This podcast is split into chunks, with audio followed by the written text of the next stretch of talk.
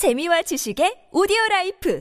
팟빵 안녕하세요. 군사도폭입니다. 지난 2022년 마지막 날인 12월 30일 깊은 밤 발생했던 도네츠크주 마키이우카 포격 사건은 단 한 번의 공격만으로 러시아군에게서 400명의 전사자와 300여 명의 부상자를 발생시킨 경종을 울리는 대사건이었습니다. 당시 러시아군은 이 사실을 숨기며 사상자 수가 89명에 불과하다고 둘러대는 찌질함을 보였지만 당시 마키이우카의 러시아군 임시 숙소 외에도 헤르손과 자포리자 곳곳에서 우크라이나군의 HIMARS 공격으로 발생한 사상자의 수는 무려 1200여 명에 육박했는데요. 그런데 최근 러시아군에게 이 악몽 악몽을 떠올리게 할 만한 재앙이 또다시 닥쳤습니다. 우크라이나군이 HIMARS를 이용해 도네츠크주의 한 기차역에서 물자를 하역 중이던 시기에 맞춰 정확히 러시아군 열차를 타격했고 엄청난 유폭을 일으키면서 대규모의 러시아군 장비 및 물자와 함께 200여 명의 사상자가 발생한 것인데요. 어떻게 이런 화끈한 일이 발생할 수 있었는지 자세히 알아보겠습니다. 가장 빠른 위스키 정보 공유 플랫폼 Daily Drink와 함께합니다. 전문가는 아니지만 해당 분야의 정보를 조사 정리했습니다. 본의 아니게 틀린 부분이 있을 수 있다는 점 양해해 주시면 감사하겠습니다. 현지 시각 1월 30일 여러 OSINT 정보통들이 전한 바에 따르면 지난 1월 28일 저녁 8시 도네츠크 시가지에서 불과 20km 떨어져 있는 일로바이스크 기차역에 우크라이나군의 대규모 HIMARS 정밀 포격이 쏟아졌다고 합니다. 우크라이나군은 러시아 본토의 로스토프 온돈주에서 러시아군이 열차를 통해 엄청난 양의 장비와 물자, 폭발물, 병력을 수송할 것이라는 첩보를 사전에 미리 입수했다고 합니다. 마침내 러시아군의 열차가 해당 기차역에 정차하고 대규모의 군수 물자를 하역하기 시작했다고 하는데요. 우크라이나군은 바로 이때까지 포격을 하지 않고 기다리고 있다가 일시에 1차, 2차로 나눠 총 7 발의 GMLRS 포탄을 쏟아부었고 그 결과 엄청난 규모의 폭발이 일어났다고 합니다. 이번에 수송된 러시아군 병력은 공병 부대원들이었으며 이들이 우크라이나의 시설물들을 파괴하기 위해 싣고 온 대량의 폭발물 때문에 거대한 유폭이 일어났던 것인데요. 현장에서 발견된 우크라이나군의 GMLRS 포탄은 많지 않았지만 이 포격에 의해 발생한 유폭이 이번 사건의 피해 규모를 키우는데 결정적인 역할을 한 것으로 나타났고 공격받은 열차는 이때 날아온 파편에 의해 완전히 벌집이 되어버린 상태라고 합니다. 아직도 러시아군의 보급에 많은 부분을 열차에 의존하고 있기 때문에 정확한 타격 시점을 노려 열차를 박살내버린 우크라이나군의 이번 공격은 경종을 울릴 만한 것이 되었는데요. 역시나 이 같은 공격이 앞으로 러시아군의 사기를 떨어뜨리는데 결정적인 역할을 한다는 것을 이에 대한 러시아 측의 반응에서 확인할 수 있습니다. 러시아군은 사건이 발생한 직후 서둘러 피해 상황을 밝혔는데 우크라이나군의 HIMARS 공격은 일로바이스크 기차역 인근에 배치되어 있던 러시아군 방공 무기 체계들이 모두 막아냈고 피해는 없다는 말도 안 되는 거짓말을 내놓았습니다. 그러나 이어 우크라이나 일로바이스크 역 현지의 주민들이 인터넷과 SNS 등을 통해 엄청난 재앙이 일어난 현장을 찍은 사진과 영상들을 공개하자 금세 말을 바꿨는데요. 현지 시각 1월 29일 러시아 관영 매체 방송에서는 이에 대한 피해 상황을 중계했는데 거짓말이 통하지 않자 이번에는 책임을 회피하고 잘못을 우크라이나군에게 뒤집어 씌우기 위해 말을 만들어내는 모습을 보였습니다. 이날 방송에서 러시아 측은 우크라이나군이 군인이 아닌 자국인들도 왔다 갔다 하는 기차역에 대규모 포격을 퍼부어댔다고 전했습니다. 하지만 이로 인해 일로바이스크 역 역사 건물 일부가 파괴되기는 했어도 인명 피해라든가 물자, 장비가 파괴되는 일은 없었다는 뻔한 거짓말도 보태는 역시나 찌질하고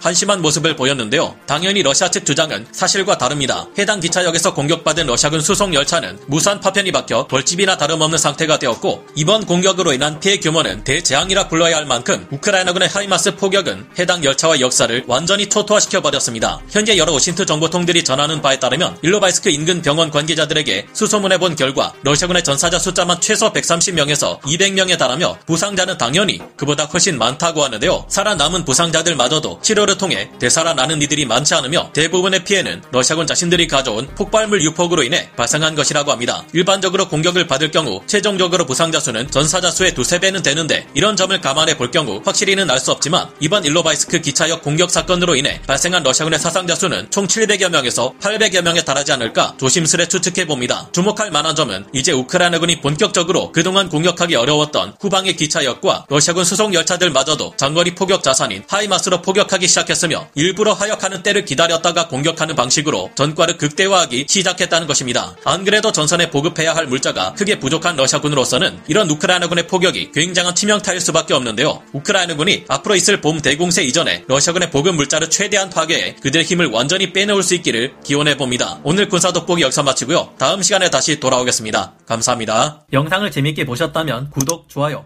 알림 설정 부탁드리겠습니다.